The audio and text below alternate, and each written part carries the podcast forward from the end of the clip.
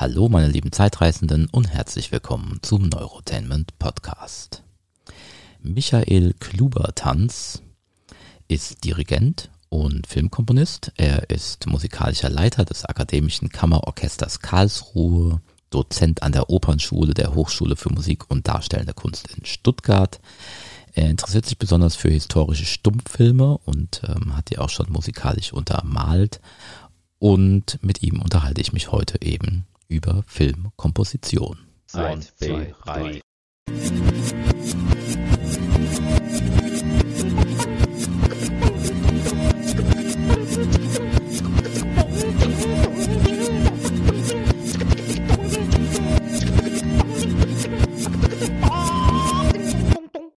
Okay, dann reden wir heute über Filmmusik.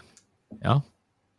Ähm, ich habe gerade kurz bevor wir ein, äh, bevor wir jetzt hier unser Interview führen, habe ich einen anderen Podcast aufgenommen. Da war ich äh, zu Gast in einem Podcast als Quizmaster. Ich sollte für ähm, befreundete Podcaster ein Quiz mit denen veranstalten. Da hatten wir ähm, das Thema Filme, in denen keine Musik verwendet wird. Unter anderem. Ähm, ich weiß nicht, ob dir überhaupt Filme einfallen, die keine Filmmusik hatten, also die nicht aus der Stummfilmzeit sind. Spontan aus dem Ärmel nicht. Ich weiß, dass das existiert, aber ähm, der Drang ist oft ja. mehr zu machen als weniger. Ja. Genau, ja. Also wir hatten dann äh, tatsächlich No Country for Old Men, mhm. der ja auch äh, Oscar gewonnen hat, der Coen Brothers Film, und ähm, Die Vögel von äh, Hitchcock, der ja nur diese Vogelsounds äh, verwendet. Mit ein bisschen Debussy auf dem Schulklavier im Hintergrund, aber das wird meistens ja, nicht wahrgenommen, die Arabeske. Ja, das fällt ja nicht. ähm, genau. Ähm, wie empfindest du denn tatsächlich Filmmusik? Für wie wichtig ist das für dich in Filmen? Schon sehr wichtig. Das war auch für mich ja quasi irgendwo eine Einstiegsdroge, was mich interessiert hat und so. Also früher bei Fernsehserien die Titelmelodie als Kind nachzusingen und so. Also das war für mich sehr, sehr stark verbunden mit dem Geschehen selbst und auch äh, es ist ja sehr stilbildend und wenn jemand einen Film komplett ohne Musik produziert, ist das natürlich auch ein großer Vertrauensbeweis an das, was man selbst herzustellen vermag mit Bild, mit Schnitt, mit äh, Schauspiel, mit allem, was da drum gehört, äh, Sounddesign und so. Ähm, Musik vermag natürlich das, wenn man das auf der primitivsten Ebene lässt, einfach zu verstärken was man haben möchte, also quasi eine zusätzliche Folie zu geben oder bösartig gesagt etwas Glutamat. Ähm, Musik kann aber auch konterkarieren, dagegen gehen, kann Sachen verdeutlichen, die man jetzt nicht unbedingt hinter der Stirn von Clint Eastwood sieht, weil man da sowieso nichts sieht. Und ähm, also es gibt so viele Funktionen. Ich kann das Bild vom Gefühl her beschleunigen oder den Schnitt, wenn ich die Musik verlangsame und umgekehrt. Also ähm, die Frage ist immer nach dem Zweck. Also was will ich tatsächlich? Möchte ich, dass der Zuschauer in eine andere Welt eintaucht? Möchte ich ihm etwas geben, einen gewissen Erkennungsfaktor? Kann ich mit der Musik Dinge auch schon eventuell verraten, die sich andeuten, so dass man etwas mehr auf der Stuhlkante sitzt, äh, weil man mehr weiß als die Figuren, äh, die man gerade betrachtet. Also da gibt's mannigfaltige Möglichkeiten natürlich. Und klar, also da spreche ich pro domo. Für mich ist Filmmusik im Film äh, sehr, sehr wichtig. Ja. Mhm. Ähm, ich habe auch gerade darüber gesprochen, in einem anderen Podcast habe ich mich mit äh, Moritz Eckert unterhalten, der sich ganz viele Feinde gemacht hat, weil er im Internet einen Artikel geschrieben hat, wie schrecklich er die Filmmusik von Hans Zimmer findet, weil das keine Komposition mehr sei, sondern nur noch Sounddesign. Ähm, wie empfindest du das, so ein bisschen so diese Entwicklung äh, in der Filmmusik, das was ja wirklich eher so nach Klangbildern geht und ein bisschen weniger klassische Komposition ist aktuell. Ja gut, ich vermisse da natürlich schon ähm, das, womit ich aufgewachsen bin. Andererseits ist mir auch klar, dass die Zeit stilistisch fortschreitet. Und ähm, ich denke, man sollte versuchen, einen Kompromiss da irgendwo zu schließen. Ähm, es gibt Sachen von Zimmer, wenn wir ihn jetzt gerade angesprochen haben, wie zum Beispiel äh, Time aus dem Inception Soundtrack. Das sind wirklich auf sechs Minuten ausgewalzt vier Akkorde immer wieder hintereinander, aber es ist zum Niederknien gut gemacht. Also da ist die Verpackung dann tatsächlich manchmal mehr wert als der Inhalt, aber es ist eine sehr, sehr gute Verpackung.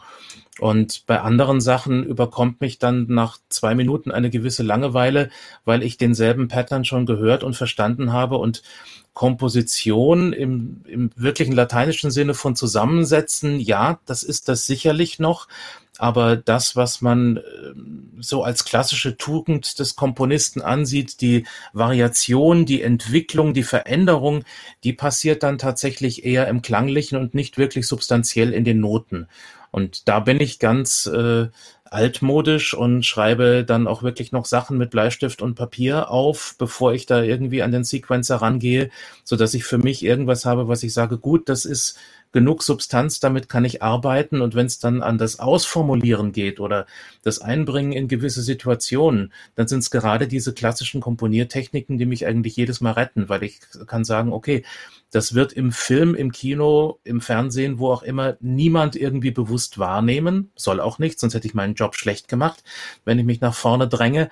Aber ähm, es gibt mir die Möglichkeit zu sagen, hm, in dieser Basslinie ist die und die Person, obwohl sie noch gar nicht da ist, kündigt sich schon an, während dem hier in, in dem anderen Flechtwerk irgendwie zwischendrin in den Akkorden äh, spielt sich die eigentliche Szene ab und oben drüber liegt vielleicht noch was anderes. Also da bin ich ein großer Fan von diesen klassischen Techniken, die es ja seit, meine Güte, äh, Jahrhunderten sich entwickelt haben und äh, dann auch wirklich ähm, anwendbar sind, ohne dass man sich jetzt einen großen Schweiß machen muss. Ich denke immer, das ist wie ein, fast wie ein Kreuzworträtsel. Wenn ich mein Material beisammen habe, fällt es mir viel, viel leichter, dann in der einzelnen Szene damit umzugehen.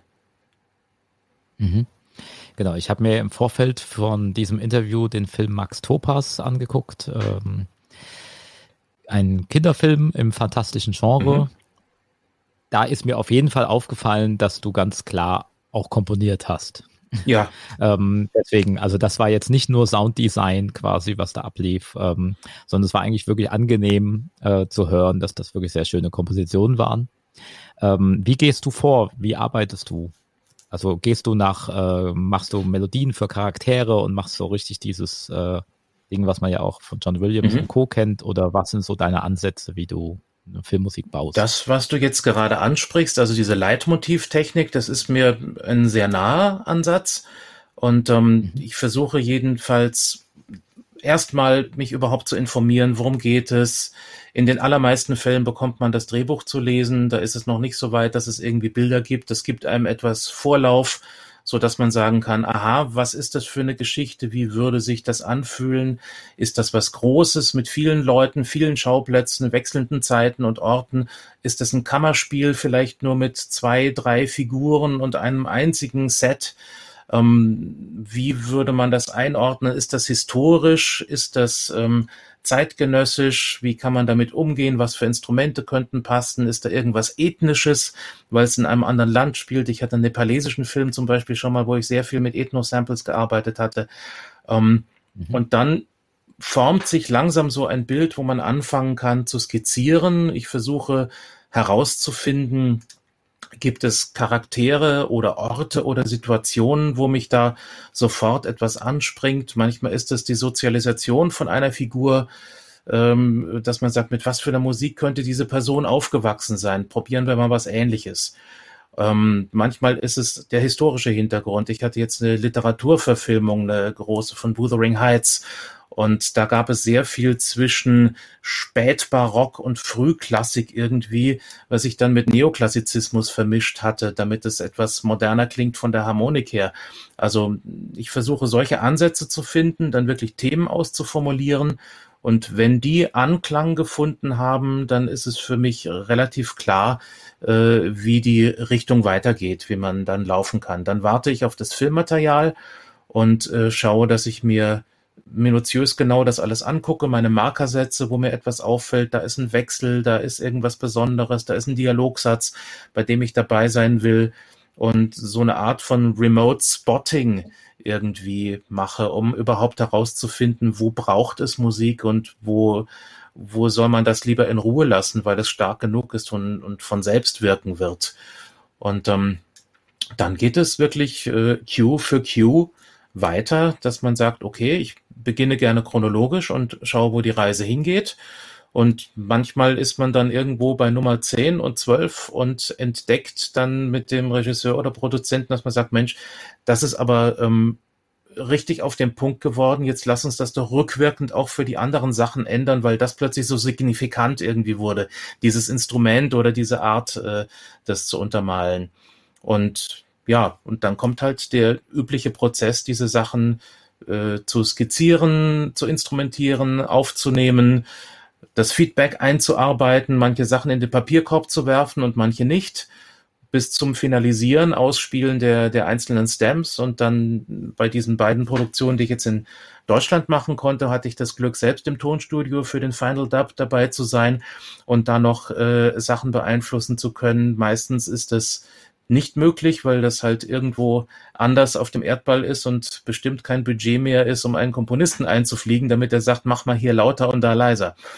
Ähm, ja, mhm. und am Schluss steht dann wie äh, so oft die Rechteanmeldung, dass man wirklich penibel genau alles einpflegt für die äh, Verwertungsgesellschaft, hier natürlich die GEMA und äh, eine Albumveröffentlichung. Das ist mir bei den letzten Filmen jetzt immer wieder gelungen. Das ist natürlich ein Wettlauf mit der Zeit, denn da möchte man ja nach seiner Abgabe auch, dass das wirklich zum Erscheinungstermin des Filmes punktgenau ebenfalls landet. Ja, das wäre so im Groben der Ablauf. Mhm. Wie ist da die Zusammenarbeit mit den Regisseuren? Also, oder was für Erfahrungen hast du damit gemacht? Wie, wie anstrengend ist das? Ähm, genau. Oder auch, wie reagierst du überhaupt auf unqualifizierte Einwürfe? Da gibt es wirklich von bis alles Mögliche. Das ist erstaunlich. Also manchmal hat man das Gefühl, man wird aus, aus Unkenntnis in Ruhe gelassen, so dass es fast irgendwie eine Beliebigkeit ist. Und dann gibt es mhm. andere Personen, da ist man in Kommunikation und die ähm, versuchen eigentlich ihre angelegte Schnittmusik, die sie schon vorher irgendwie drauf hatten, wieder zu erschaffen. Und am besten würde man das einfach kopieren und dann wäre die Welt in Ordnung. Zwischen diesen zwei Extremen gibt es vieles ähm, eine Zusammenarbeit, die mir sehr, sehr gut in Erinnerung ist. Wir haben uns kein einziges Mal, glaube ich, per Videocall oder irgendwie getroffen, sondern nur per E-Mails kommuniziert ist mit dem US-Regisseur Grant Pickler, bei dem hatte ich seinen Uni-Abschlussfilm, sehr ehrgeizig, ein Spielfilm als Uni-Abschlussprojekt, äh, das zu machen, vertont. Und äh, das war mit am besten auf den Punkt, also wirklich äh, die, die Fristen eingehalten und wirklich gesagt, auch nicht unbedingt mit musikalischem Sachverstand, aber mit inhaltlichem Sachverstand, ich möchte das lassen und ich möchte das anders, weil und dann hat man die Argumentation verstanden, das ist toll. Und es gibt auch viele Leute, die muss man ermutigen und äh, die kommen dann von selbst und sagen, ah, ich bin kein Musiker und ich kann mich da nicht so ausdrücken. Und ich sage immer, das macht nichts. Sprich mit mir, bin mit einem Schauspieler. Ich bin einfach ein weiterer Schauspieler mit einer Musik in deinem Film und du sagst mir, was du evoziert haben möchtest, was du rausbekommen möchtest aus der Sache. Der Rest ist mein Job. Mhm.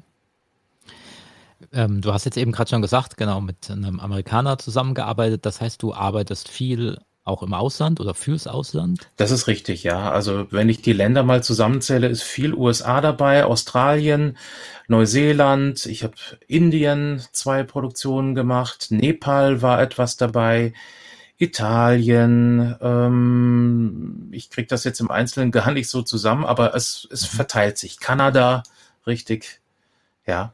Wie, wie passiert das? Also warum passiert das und wie geht das dann vonstatten? Wenn jemand so relativ spät auf den Markt drängt wie ich, ich mache das ja inzwischen, nächstes Jahr habe ich mein zehnjähriges Jubiläum, wo ich das in der Form wirklich professionell für Kino und andere Sachen mache, ähm, dann ist das was ganz anderes als äh, jemand, der frisch von der Filmhochschule abgeht und quasi auch schon über Kontakte verfügt und so. Und meine Taktik ist tatsächlich gewesen, mich in sozialen Netzwerken rumzutreiben, beziehungsweise auf Crowdsourcing-Portalen, weil dort einfach einsehbar ist, ob das Projekt, was man sonst auf Craigslist oder anderen Plattformen nur irgendwie als anonyme Anzeige kennenlernt und gar nicht weiß, was dahinter steht, dort hat man eine Projektvorstellung. Dort bekommt man ein Gefühl für die Personen, die das machen, ein Gefühl für den Hintergrund, für das Sujet, ob das irgendwie qualitativ auch Sinn macht oder ob da viel, Win viel Willen und weniger Können dabei ist. Ja, und ähm, das war für mich eigentlich die erfolgreichste Route, dann auf die Leute zuzugehen, sie zu kontaktieren. Und ähm, aus vielem ist eine immer wiederkehrende Beschäftigung dann entstanden. Mhm. Okay.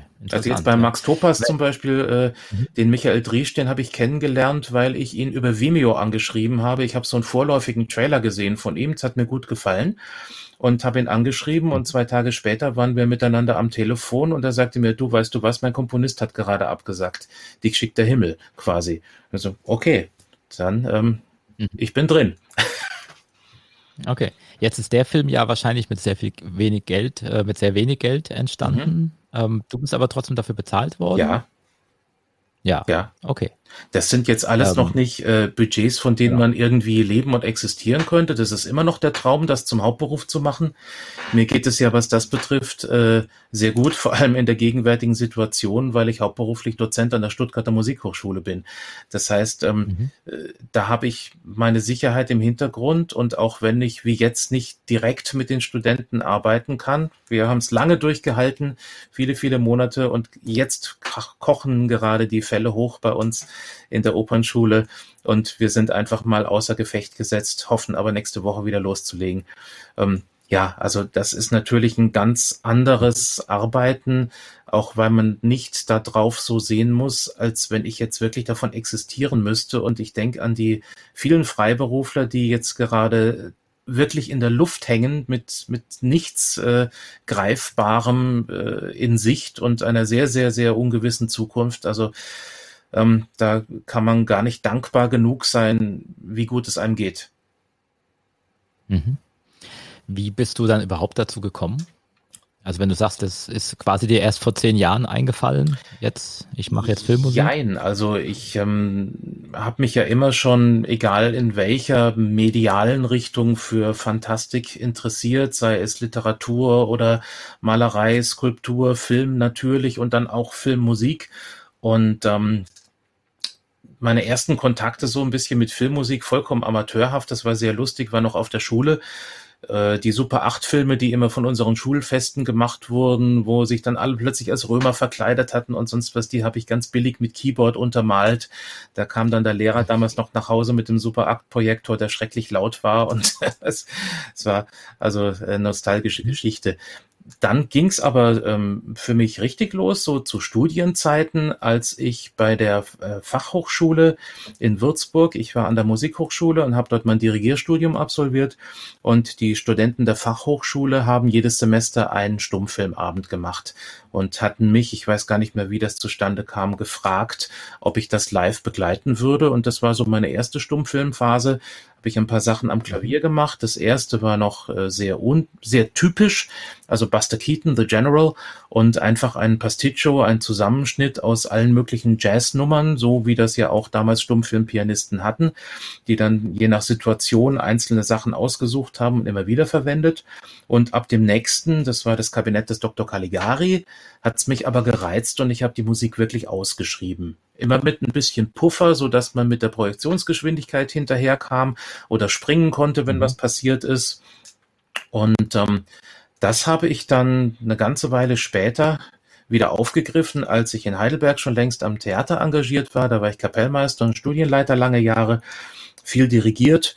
Und auf den Schlossfestspielen hieß es dann plötzlich, ja, es gibt diese alte Kinoorgel noch im Königssaal des Heidelberger Schlosses.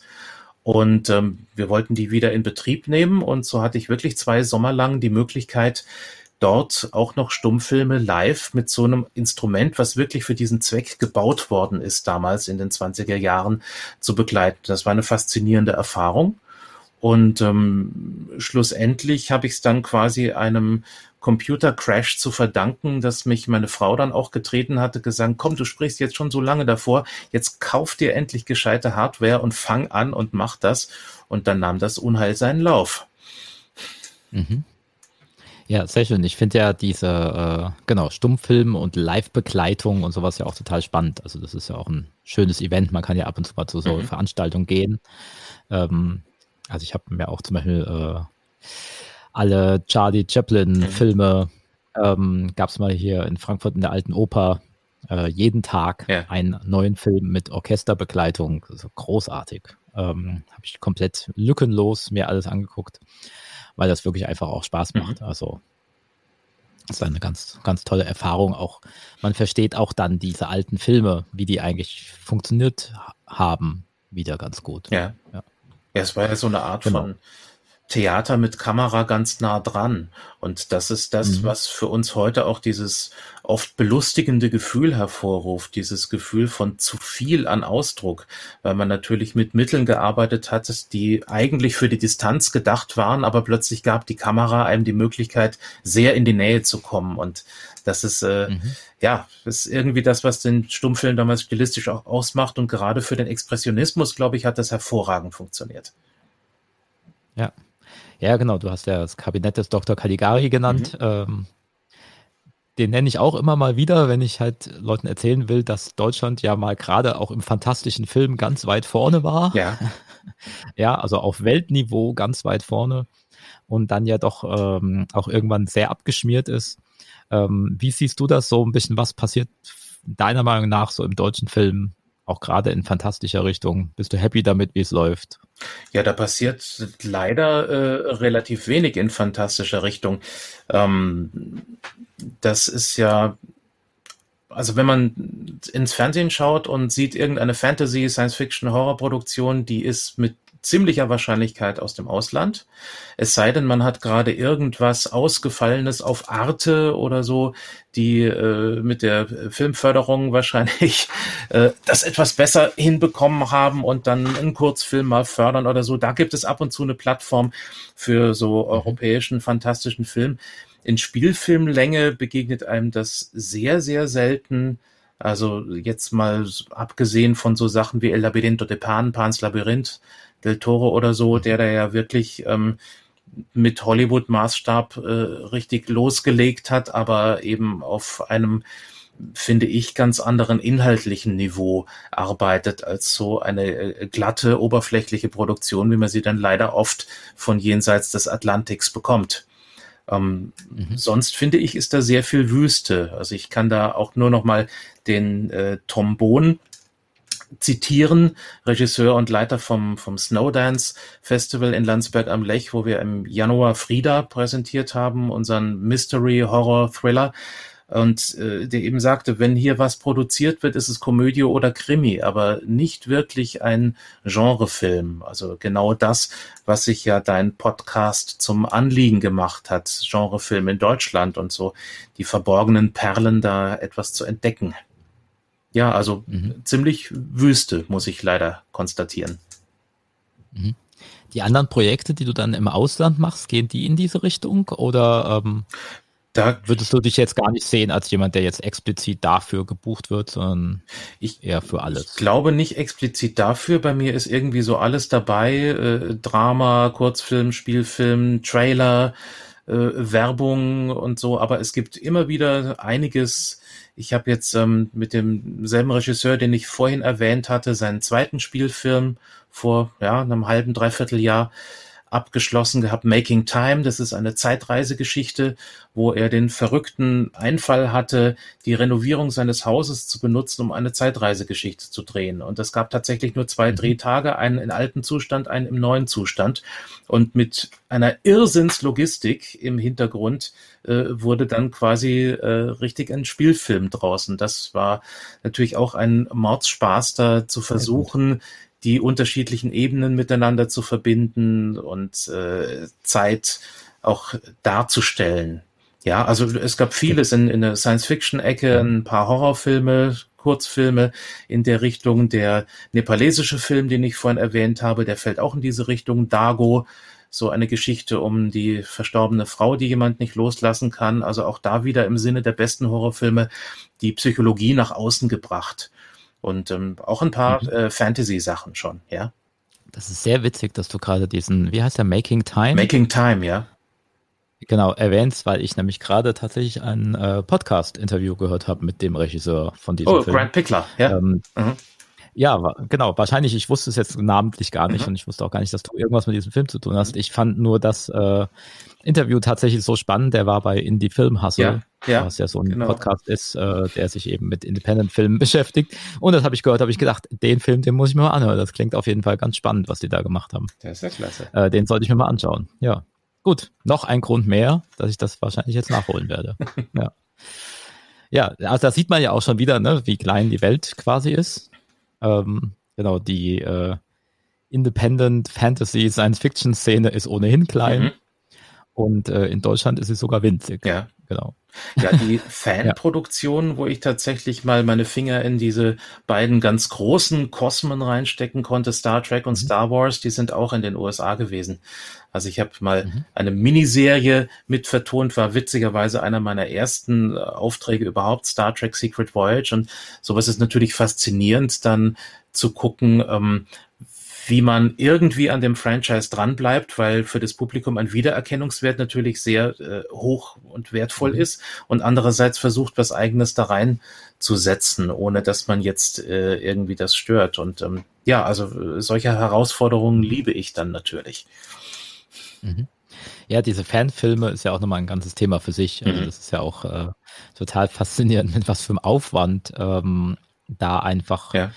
Ja, Film, Filme gemacht werden, die ja auch teilweise gar nicht so gern gesehen werden, dass, dass es die gibt. Mhm. Ne? Also gerade die äh, Franchise-Inhaber stehen da ja immer so auf halbem Kriegsfuß damit. Ja. Ähm, das ist irgendwie deswegen allein schon ein ganz interessantes Subgenre. Ja klar, das sind dann auch Sachen natürlich, die man als Komponist nicht irgendwie vermarkten kann, denn äh, da muss man einmal die Fanfare von Alexander Courage drin haben, damit jeder weiß, es geht um die Enterprise und äh, schwupp ist der Titel natürlich nicht mehr verwertbar. Klar. Genau. Ja, das war das Problem an, genau, an diesen Fanproduktionen insgesamt. Die dürfen ja auch nichts daran Mhm. verdienen an diesen Filmen. Ähm, und haben ja jetzt im Fall von Star Trek gab es ja auch gerade ganz viele Auflagen. Also, ne? Also auch die ganzen, weil das ja schon teilweise so professionell war, dass es kaum noch von einer echten Star Trek-Serie zu unterscheiden war. Ähm, und da wollten die dann wohl jetzt mal einen Riegel vorschieben. Ja, gerade das hat mich ja eigentlich zum Schmunzeln gebracht, dass man sich quasi von einer Fanproduktion qualitativ so Mhm. bedroht gefühlt hat, dass man versucht, das irgendwie zu blocken. Ja. Das spricht eigentlich für die Produktion. Das spricht für die Produktion. Ja, die haben ja auch dann teilweise ähm, Beträge, Budgets in Millionenhöhe gesammelt, ja, über Crowdfunding und so und können sich dann halt auch plötzlich irgendwie ehemalige Enterprise-Besatzungsmitglieder als Schauspieler leisten. Ähm, und irgendwann ist das wirklich vollkommen unklar, wo dann, ähm, ja, genau, wo da die, die Grenze zu ziehen ist. Mhm. Und dann hat man natürlich auch seine eigene Marke nicht mehr im Griff. Also ich verstehe auch ein bisschen, Ja. wie die Angst herkommt. Ja, da macht jemand plötzlich irgendwie ganz unprofessionell quasi einen vielleicht besseren Film als ich. Oder vielleicht auch nur halb so guten Mhm. Film, aber trotzdem denken dann alle, das sei vielleicht offiziell oder was weiß ich. Das kann natürlich auch der Marke schaden. Ich verstehe da irgendwie beide Seiten. Aber ja, ja, ist auf jeden Fall ganz interessant. Du machst alles Mögliche, was du so komponierst. Ähm, du arbeitest als Dozent Mhm. tatsächlich. Äh, damit verdienst du dir dein Geld. Und wie kann man jetzt an dich rantreten? Wie kann man, wie kann man dich jetzt kriegen, wenn man deine Komposition mag? Ähm, jederzeit über meine Website natürlich. Und ähm, ja, also wenn man meinen Namen im Internet googelt, wird man fündig. Ich äh, verstecke da auch nichts mit E-Mail-Adresse und sonst was. Das wäre eher kontraproduktiv, denn sonst, wie du sagst, findet man mich ja auch nicht. Ähm, ich bin vertreten auf YouTube und Facebook und äh, also von daher, ich, ich bin auffindbar. Meistens läuft es ja so, dass ich irgendwie den Kontakt mache, aber äh, erfreulicherweise gibt es dann immer wieder Rückläufer, wo ich zum zweiten oder dritten Mal gefragt werde, ob ich was mache und das äh, füllt mich schon mit Freude, dann auch zu wissen, okay, du hast offensichtlich was richtig gemacht und wirst wieder gebucht Mhm. und ja. Ansonsten bin ich natürlich immer über jeden kreativen Erstkontakt dankbar und äh, freue mich auf äh, das Kennenlernen anderer Welten. Mhm. Hast du einen Wunsch für dich, was du gerne, gibt es so eine Art Traumprojekt, wo du sagen würdest, da wäre ich sofort Feuer und Flamme? Sowas würde ich gerne mal machen. Hm. Es ist natürlich in der Literatur hat sich so dieses äh, Schlagwort Worldbuilding eingeschlichen, gerade für Science-Fiction oder Fantasy-Romane, also quasi das glaubhafte Erschaffen des Hintergrundes für eine Handlung und das glaubhafte Erschaffen einer Welt, also was zum Beispiel Frank Herbert jetzt mit Dune ja schon längst vorgemacht hat in den 60ern oder so.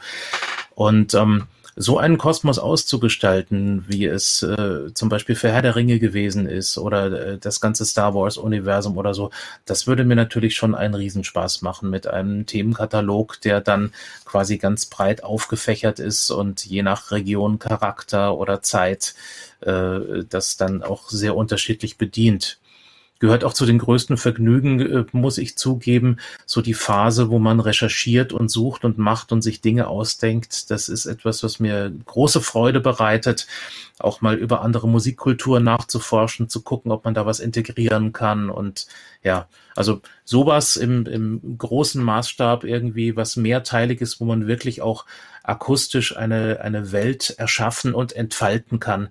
Das wäre natürlich immer ein großer Traum. Ja, dann hoffen wir mal, dass das passiert. Vielleicht ist ja ein Neurotainment Podcast Hörer oder eine Hörerin dabei, die da so eine Idee haben. Ja? Nichts dagegen. Gut. Ja, dann vielen Dank für das Gespräch. Es war mir eine Freude. Danke dir. Genau. Ähm, und Links und so ein Kram zu dir, aber auch zu dem einen oder anderen Film, den du vertont hast, äh, gibt es wie immer in der Beschreibung dieser Folge. Gut. Dann bis zum nächsten Mal. Die Zukunft ist frei. Das war der Neurotainment Podcast von und mit Andreas Z. Simon. Wenn dir die Folge gefallen hat, dann lass doch gerne ein Like oder einen netten Kommentar da, damit auch andere den Podcast besser finden können. Und wenn du noch nicht genug hast, dann melde dich für den Neurotainment Newsletter an und sei immer auf den neuesten Stand von Andreas Projekten wie T gleich E durch X Quadrat und Space Cabody. Na, gespannt, was das heißt? Dann schnell anmelden und psst, Abonnent des Newsletters bekommst du 10% bei munavu.com also gleich abonnieren und reinschauen.